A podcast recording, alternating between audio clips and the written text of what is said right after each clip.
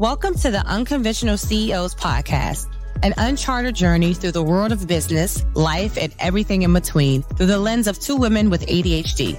We're your hosts, Gwen and Latrice, the neurodivergent CEOs who've cracked the code on running successful businesses while managing the beautiful chaos of life. We're here to share our unfiltered experiences, insights, and wisdom with you. Whether you're an entrepreneur seeking unconventional solutions, a fellow neurodivergent CEO looking for inspiration, or someone who loves a good story, you have found your home here with us. So buckle up, get ready to laugh, learn, and if we are lucky, be inspired as we dive into the world of the unconventional CEOs and our latest hyperfixations. Now let's vibe. Hey, Latrice. Hey, Gwen. All right. I want to talk a little bit about creating trust and how, I mean, we've been pretty vulnerable with each other and even getting to this point of starting this venture off. And there's been a lot of trust when like there's been no real, it was just kind of blind and going off of feeling, right? And intuition is what we call it. That's what we Yes. I mean, our felt sense on things. So I want to like, let's talk about that because I feel like that's a really, I mean, we're creating trust with our listeners right now. So let's, let's just talk about like, what do you like? Do you have a circle of trust with people?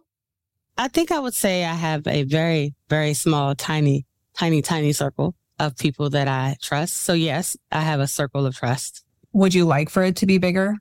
I'm about quality, not quantity. So same, I, I same there for sure. yeah, so I feel I like there's like rings, rings of circles, right? Like I have my inner inner circle, which gets the like probably most unfiltered version, and then I have like my my regular circle. I mean, I'm like that inner circle is really of who who I live with, who is in my home, because they're seeing a version of me that nobody else needs to be seeing, and like the real spastic Gwen you know, flaps around, dances, gallops, and like says off the wall things. And they're just kind of like, okay, that's mom.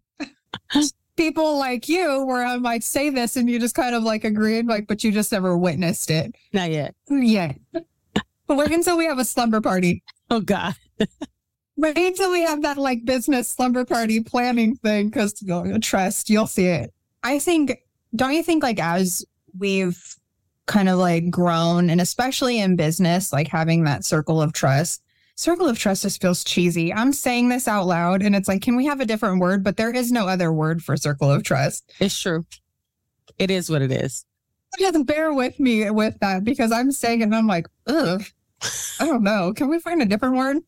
But it that's what it is though. Is is literally creating a it is. creating a well, it's like creating a community, the people that you trust.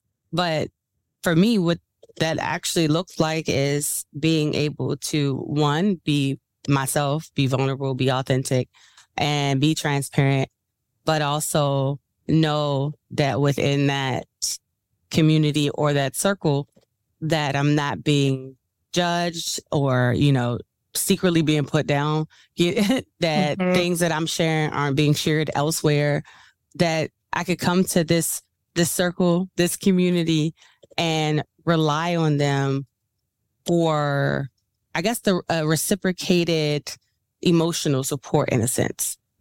For sure. The things that came that were coming to mind when you were saying that was like, yes, reciprocated like emotional support.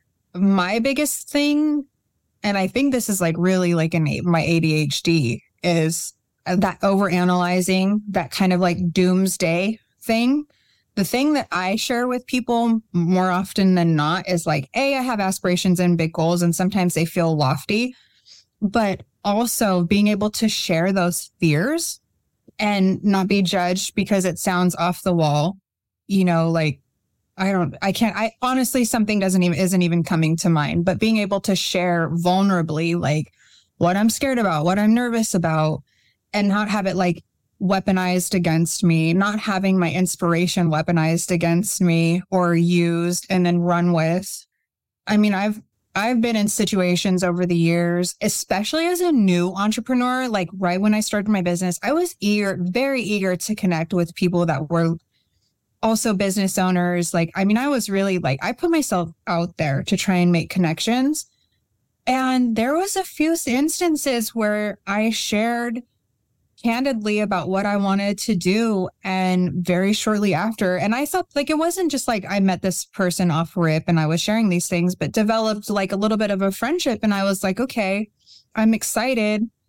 I'm going to share with what's what's going on, and then to have it be like, oh well, this is what I'm doing now. The next time I talk to him, and it's like, wait a second, I just shared that with you, like, so I'm careful at this point as to what I share and with who, and it's been a total lesson in learning who I can do that with because yeah. you don't know. It's not like there's some guidebook. Like you have, I don't have this like checklist of like, you know, you've ex- ex- had there's been examples that you've exhibited trust trustworthy behavior you know like no there is definitely no guidebook there are no rules we are all like pretty much trying to fill everybody out and trying to figure it out on our own and it's not always fun because unfortunately you do run into people that just it just doesn't work out.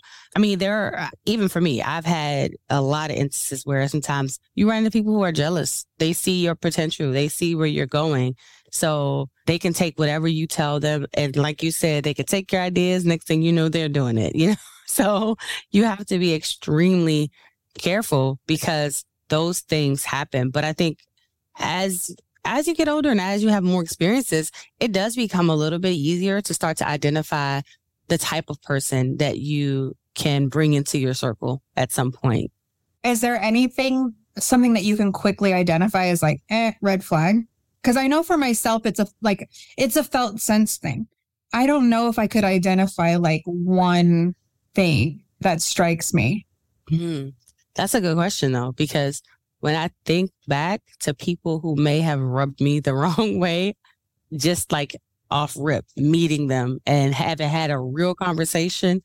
I think red flags that I can think of now was kind of like the apprehension of wanting to be bothered with someone new. Like upon introduction, they almost seem standoffish then. Mm-hmm. A lot of the interaction was pretty surface level. They only spoke about that things to me that are that vain, like oh, like I was able to do this because I have this and I, can, you know, like things that uh don't, to me don't matter. And I'm not saying you can't do that. I'm just saying like, I've seen it where I've met people and their attitude, how they carry themselves just didn't mesh with my personality. And something about me also rubbed them the wrong way. And I can tell in how they interacted with me.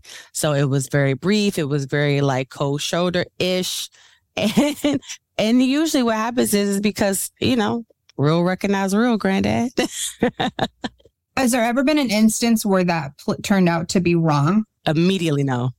Yeah, me either.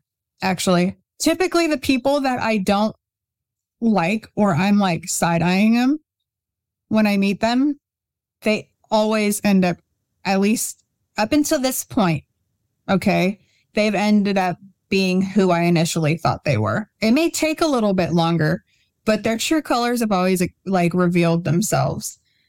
And I'm left there sitting there being like, told you so. I told you, you know, it's like, especially like in friend groups over the years. So like totally just like personal, personal situations where I've been like, I don't know, like her. And I don't know why. There's nothing that like she did. There was no where it would have been like blatantly malicious, but it was just something about the situation didn't feel right to me. And I remember there's been a there's been a few situations where it's like, Gwen, come on, like don't be so hard, you know? And it's like, nah, I don't know. Sure enough, over the years, it's always panned out to be like that person was not who they were pretending to be. And, you know, it's just like so it's a felt sense sort of a situation. Yeah. And I I wonder if it's like part of the way that my brain analyzes lots of information. It goes through all of the variables with like, you said this and you did this and like little microfacial things and body language and energy. Like, am I dissect? We read all of it. Yeah. We read all of that. So like the body language, everything that you say and don't say, like everything is read. And to be honest, if your body language and the things that you're doing is not matching up with what you're saying, like that's a huge red flag. But it's true. But that also could be a trauma response because usually they say if you had a if you had a traumatic childhood and you always, if you didn't feel safe and you always had to be on alert because you didn't know, you know, what was going to happen, like you tend to be a, lot more aware of the people around you. So do, I could always feel the energy of a room.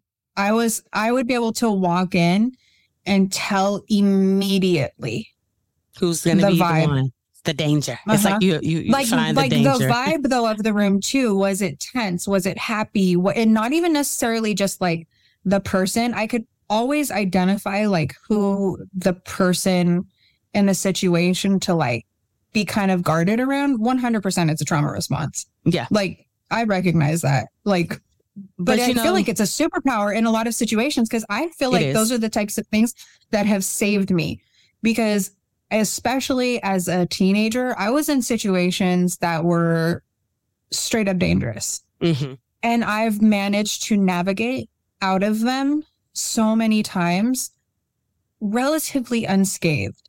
Mm-hmm. And like how I've made these decisions to like leave when I did or leave situations when I did. Like I fully think that like that very thing is that trauma response, that being able to read the room, the you know, learning how to navigate who I can trust and who I can't by the felt sense in my body has saved my life. Yeah. And you know what's crazy is I I did this whole human design thing a little while ago and I, it actually made me realize for me when it comes to how I make decisions, it it has to be felt. Like I need to feel it in my body. That's what makes me move on anything. What's your human design? Oh Lord, I am a generator and what sacral, like a sacral, whatever, yes. like oh, where you could, like an emotional. I think you have so, to feel it. I have to feel it. I do. Like it has to, and I have to feel it in like I have to feel it in, in my stomach, in my gut, because if I don't have that emotional response, like that physical response, then I am left with like, mm, maybe this ain't it. Like, I have to feel it. I have to know with anything, with even when I hire people, my team, my team, I love them to death, but even they will say they have learned like your intuition is always spot on when it comes to people. Cause I'll hire somebody and I'll be like, I don't know how this is about to pan out because of X, Y, Z. And next thing you know, my team, they are a lot different and like well, let's see, we want to do things this way. Let's give them the warning. Let's da da da. But over time, it's become like, well, your your intuition has not been wrong yet, so let's not prolong it if that's how you feel. because, yeah, I, I have definitely gotten to a point in my life where I can easily pick up on like who's not good for me. Period. You know, mm-hmm. but at the end of the day, like having that community of people you trust is still important, whether it's personal or professional, because we need it we need that interaction. We need that emotional support. We need to be able to have a community to bounce ideas off of and, you know, help us yeah. get our own stuff. Like if I didn't have people that I can go to when I became a business owner, I would I would be lost. You know what I mean? And a lot of me being able to grow the way that I've grown is because I found certain people who could I could trust, but who could also tell me in full transparency, okay, this is where what's blocking you and this is what you need to change. So mm-hmm. we still need that. It's just how do we find those people in a world full of so many people pretending to be somebody that they're not? I mean, I wish I could find more, like a little bit more. You know, I mean, honestly, like I don't need everybody to be my best friend, but like, yeah, I mean, I guess it's just continuing to have those conversations. I really think it's important and like that we listen, whether it's your gut, whether it's like your you know, your body, those chills that you get on your arms, like that kind of moment, those split seconds, like, I don't know, side eye, something feels wrong, like really trusting that. I think, especially with people that are neurodivergent, like we pick up on that stuff so quickly. And it's, like I said, it's like a split second, boom. It's like you get a little, a little hit. And I'm, yeah, I don't know, getting older. I feel like I listen to it a lot quicker than I, than I used to. What about when it's broken? Have you ever navigated a situation when it's broken and like, is it repairable to you? When trust is broken? Mm-hmm. I mean, of course, I think everybody's probably been through, been through a situation where somebody broke it. Yes, but let's say bit like bigger, medium to large. Medium to large. You know what I mean? Like we're not talking like little infractions. We're I mean, talking I, I get it, but to be yeah, but to be honest, how how I operate is on a level of how important you are to me. And I say that to say like if I genuinely care about you and you do something that breaks my trust, I will try to confront the situation. I will try mm-hmm. to talk about it, talk through it, and figure out how to repair it. But on my spectrum of how much I care, and I don't see the friendship, relationship, or whatever it is is something that's that important or not worth that much time, then I can just easily cut it off and be done. Uh, and that's how I've always functioned. Even it's funny because even with arguments, if I care about you, I will 100% watch my mouth, meaning I will guard my tongue because I don't want to say anything I'm going to regret if I care about you, even when we fight. But if I really don't care too much about you or whatever type of friendship we have, I'm gonna let you have it. And people that know me know I can be pretty mean when I want to be. I try not to be, but like I'm I'm not going to guard anything because I don't have enough feelings about you to care enough about your thoughts and feelings. You know what I mean? So and that's not what Trace in the sharp tongue. That's just how I've always been. So everything is on a spectrum. So if I care a lot, if you break my trust, I'm gonna confront it. We're gonna talk through it. We're gonna try to get through it. But if but it also depends on is this is this a repeat offense? Have you done this before? Because at some mm, point I'm gonna cut it off too if I feel like this keeps happening and I'm not being heard. So yeah, that's how I usually navigate anytime. That's a good that's a good way of, of putting it. Like it just depends like who you like kind of how much you matter to me. I honestly I feel like that's the same for me. I just wouldn't have put that same language on it, but like it's true because I will fight. Like I've had really uncomfortable conversations where I've been the offender, like inadvertently, just being human, have done things to hurt people. Where like I've been the offender, and I've sat in some very uncomfortable situations and taken ownership, and been like, you know, and but also I did that because I cared. And not that I like go, like, this isn't like a, like I'm just going around like acting out of integrity. It was like a very, I mean, the situation that I'm thinking of, it was like, man, I really need to like own up to how I navigated this situation and how like I hurt this person. And I sat in that. And also, I've sat with conversations and with some people that have been very close to me and navigated like forgiveness of trust. But that is a hell of a thing to to rebuild. Yeah, but ownership is huge because not everybody takes ownership. That's the oh, thing. 100%. I've, I've been in a lot of situations where instead of taking own ownership, it's deflecting. And that, mm-hmm. that makes me mad. Like, oh, I can't stand that. Yeah. But put your name on it. it. Is huge for sure. For sure. Cause you like, your name was all over it when you did it. Exactly. Put your name on it, own it, sit with it. And now we're going to like talk it through, especially if I give a shit. And if I don't, like, goodbye. I can be cold as hell with that. Like, I have I have people that have blood relation to me that I have been like, and we're done. And the door is closed because, like, ain't no way I'm subjecting myself to this again. Thank you very much and goodbye. Lovingly wish you the best. I literally saw a meme that said that, like, I have family members that I walk past and not even acknowledge. Like, what makes you think you any different? Because it's so true. It's like people have gotten so comfortable with just being able to say and do and be and exist how they want and operate how they want around others and not taking anyone's feelings into consideration. And it's almost like, don't get mad if I choose to not associate myself with that. Like I have the right to cut you off. You have the right to say and do and be who you want to be, but I have the right to choose if I want you in my presence. And I'm going to choose peace over all that any day. Yes. 100%. I'm choosing peace over your presence. Goodbye.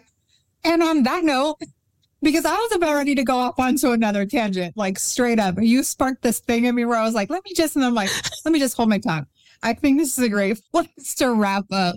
I think we definitely got a, a, a lot of good points in, in this. So I'm excited to see I want to hear like our listeners' thoughts. So absolutely find us over at Unconventional CEOs on Instagram and drop your thoughts on this because this is a big one. It is. It's it's definitely uh, a difficult one to navigate for sure. All right. On that note. Until next time then. Until next time. Thanks for joining us on another episode of the Unconventional CEOs. We hope you enjoy the candid conversations and found inspiration in our unique perspectives. Be sure to subscribe, rate, and leave a review if you loved what you heard.